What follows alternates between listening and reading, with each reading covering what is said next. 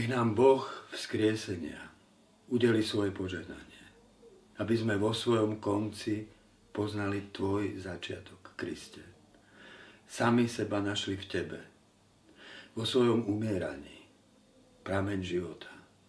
Nech chceš všetky malé noci a rána kráčame vierou v ústrety tej poslednej noci, do rána Tvojej väčšnosti. Mene Otca, Syna i Ducha Svetého. Amen. Prišla jar. Príroda vstáva z mŕtvych. Semienko zasiate v jeseni prešlo smrťou zimy. Zelená tráva vyráža z čiernej hliny. Naša krajina, a nielen ona, takmer celá planéta je ochromená, prechádza krízou, umieraním. Niektorí v sebe živia nádej, že svet umrtvený pandémiou vstane k novému, lepšiemu životu. Zajtra budeme lepší? Môže nás zmeniť azda zvonku vnútená nevyhnutnosť? Veď cesta k premene neprichádza zvonku. Môže sa zrodiť iba zvnútra, tam, kde človek bytostne spolupracuje s pravdou, čo sa mu v situácii kríze odhalila. Kto však vráti nádej nového života? Tým, ktorých zasiahla smrť. Aký život vstane z mŕtvych? Pre tých, ktorým umreli najbližší. Bol Veľký piatok, je veľkonočná nedeľa. Ježiš zmizol. Hrob je prázdny. Kde sa stratilo to umúčené telo? Apoštolovia ho vraj stretli vzkrieseného. Zjavil sa naraz viac ako 500 bratom, napísal Pavol, ktorý spočiatku vzkriesenie popieral.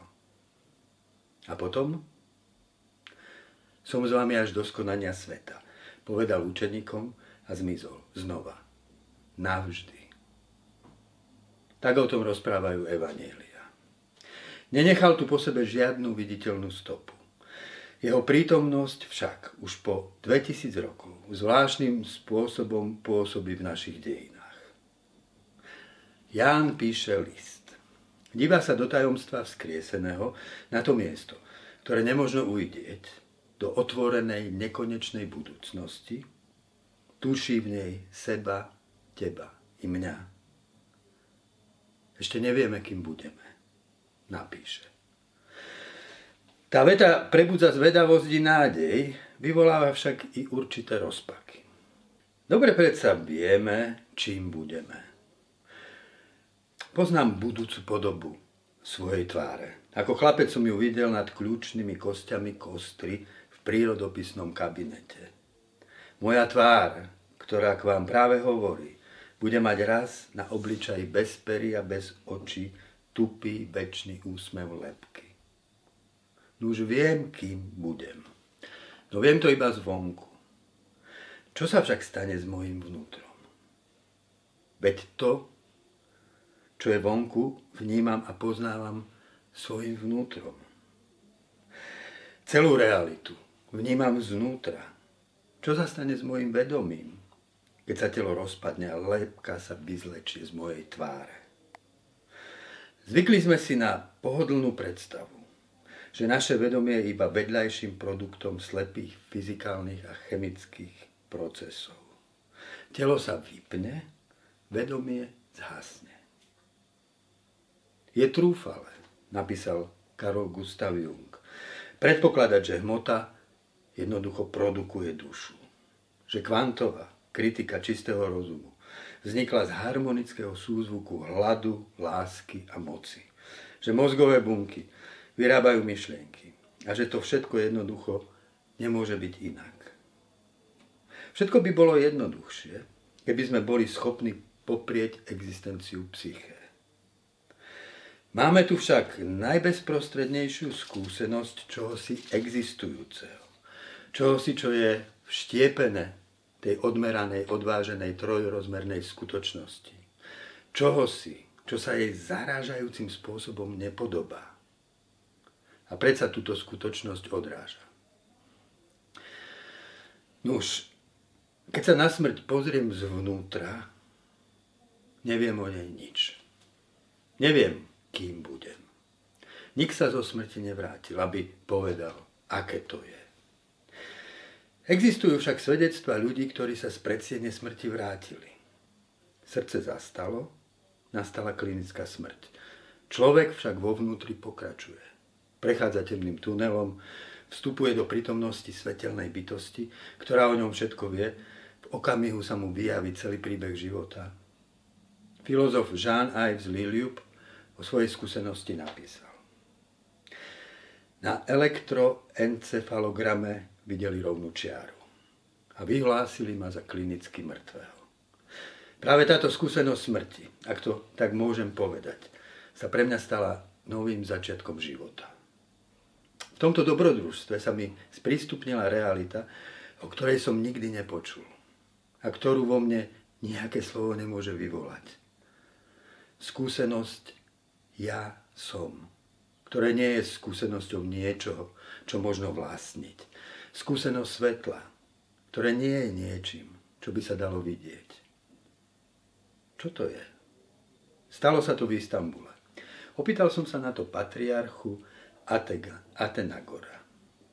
Dal mojej skúsenosti ústa a tvár. Alfa a omega.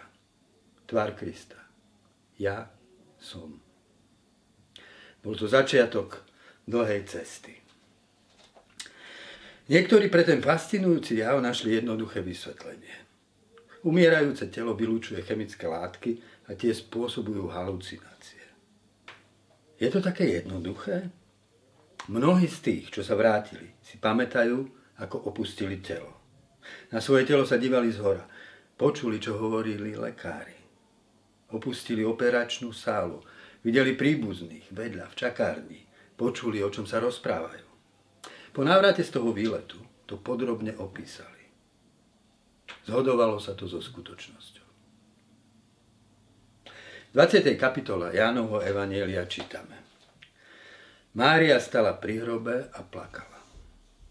Ako plakala, nahla sa k hrobu a videla dvoch anielov v bielom sedieť tam, kde predtým ležalo Ježišovo telo. Tí jej povedali, žena, čo plačeš? Odpovedala, vzali mi môjho pána a neviem, kam ho položili. Keď to povedala, obrátila sa a uvidela tam stať Ježiša. Nevedela však, že je to on. Opýtal sa jej, žena, čo plačeš? Koho hľadáš? Nazdávala sa, že je to záhradník. Povedala mu, pane, ak si ho ty niekam odniesol, povedz, kam si ho položil a ja si ho vezmem. Ježiš ju oslovil. Mária. Ona sa obrátila a povedala po hebrejsky. Rabuni, čo znamená učiteľ. Je nedelné ráno. Prvé lúče prenikajú pomedzi olivy a vrhajú dlhé tiene. Mária kráča zarosenou trávou. To, čo hľadá, však nenájde. Hrob je prázdny. Telo milovaného mŕtvého je preč. Ocitla sa v podivnom priestore. Ako by do sveta vonkajšej reality na chvíľu prenikol svet, do ktorého hľadeli tí, čo sa ocitli na prahu smrti. Vidí akési žiarivé postavy. A potom Mária. Osloví ju hlas, taký známy, zároveň cudzí, vzdialený. Stojí tesne pri nej, pohliadne mu do očí. Ten, čo na ňu hľadí, ju dokonale pozná. Vidí sa v tých očiach, ako v zrkadle. Aké je to? Stretnúť sa so vzkrieseným. V tých očiach Mária vidí celý svoj život, všetko, kým bola, kým je, no vidí i nejasné náznaky toho, kým bude. Prichádzajú mi na um podivné slova, ktoré o vzkriesenom napísal Pavel. Pán je duch. A kde je duch pánov? Tam je sloboda. My všetci s odálenou tvárou Pozeráme do slávy pánovej, ako do zrkadla. A premieňame sa na ten istý obraz. Kde je to zrkadlo? Duch je zrkadlom. Je vo vnútri, vo mne, v tebe, v nás. V každom záblesku poznania, v každom hnutí myšlienky, v každom vnímaní krásy, v každom momente milovania sa zrkadlí sláva ducha. Zjavuje sa tá tvár. Zjavuje sa však iba v náznakoch skutočnosti, ktorú ešte celú nemáme.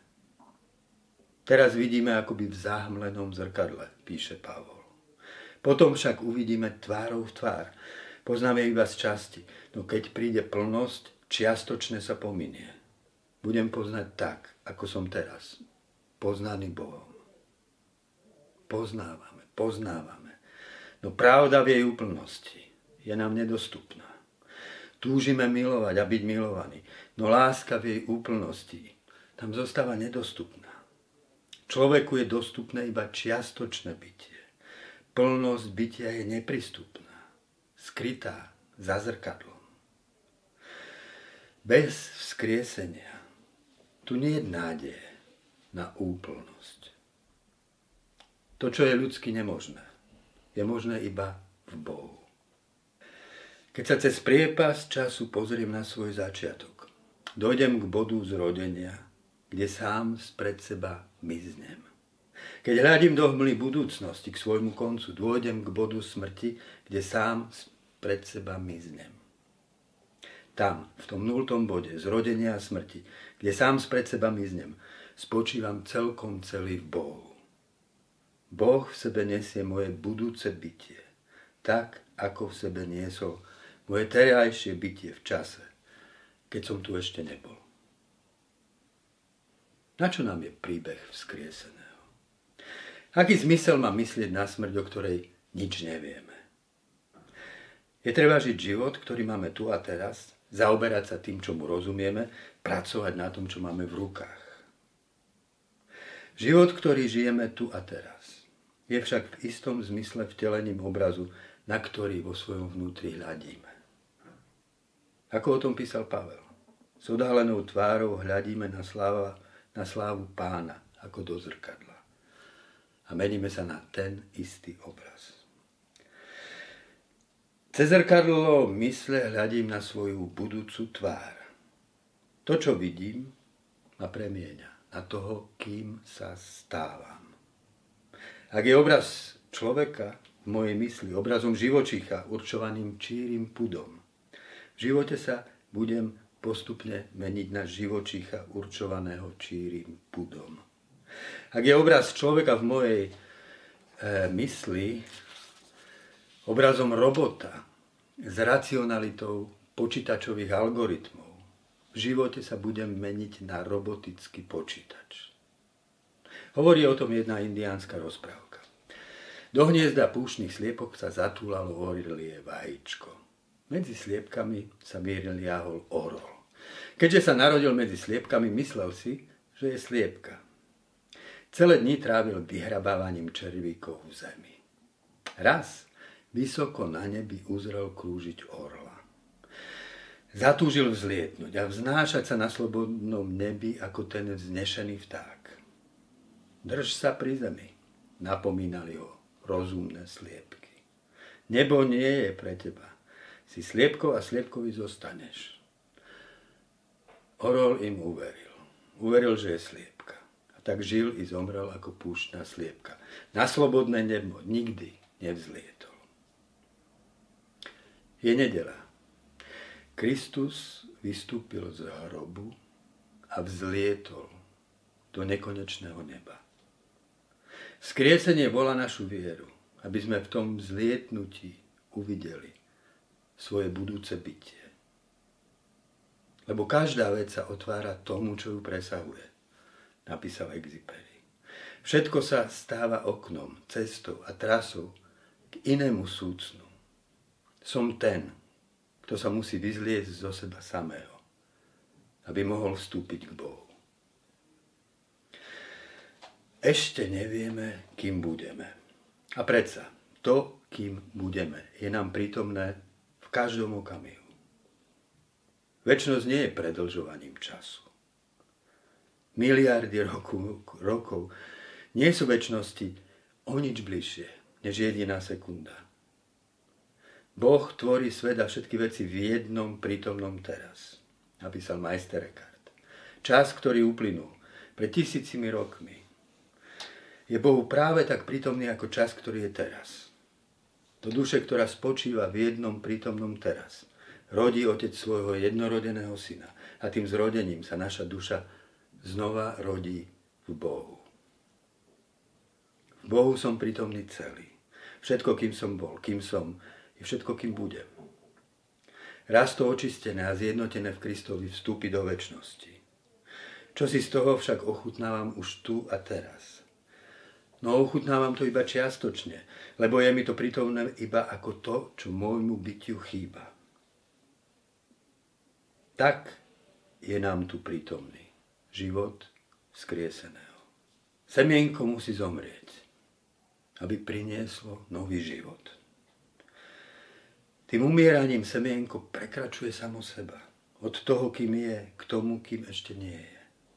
Opúšťa svoje malé ja, aby vzklíčilo v záhrade väčšnosti, kde je všetko prepojené so všetkým v jedinom tele vzkrieseného. Thomas Stearns Eliot tu nádej vložil do veršov. Musíme byť stále a stále v pohybe k plnšiemu sústredeniu, na ďalšie spojenie, hĺbšiu jednotu, cez temný chlad a prázdnu bezútešnosť. Hľa, vlna volá, vietor volá, nesmierne vody, čajky a delfína. V mojom konci je môj počiatok.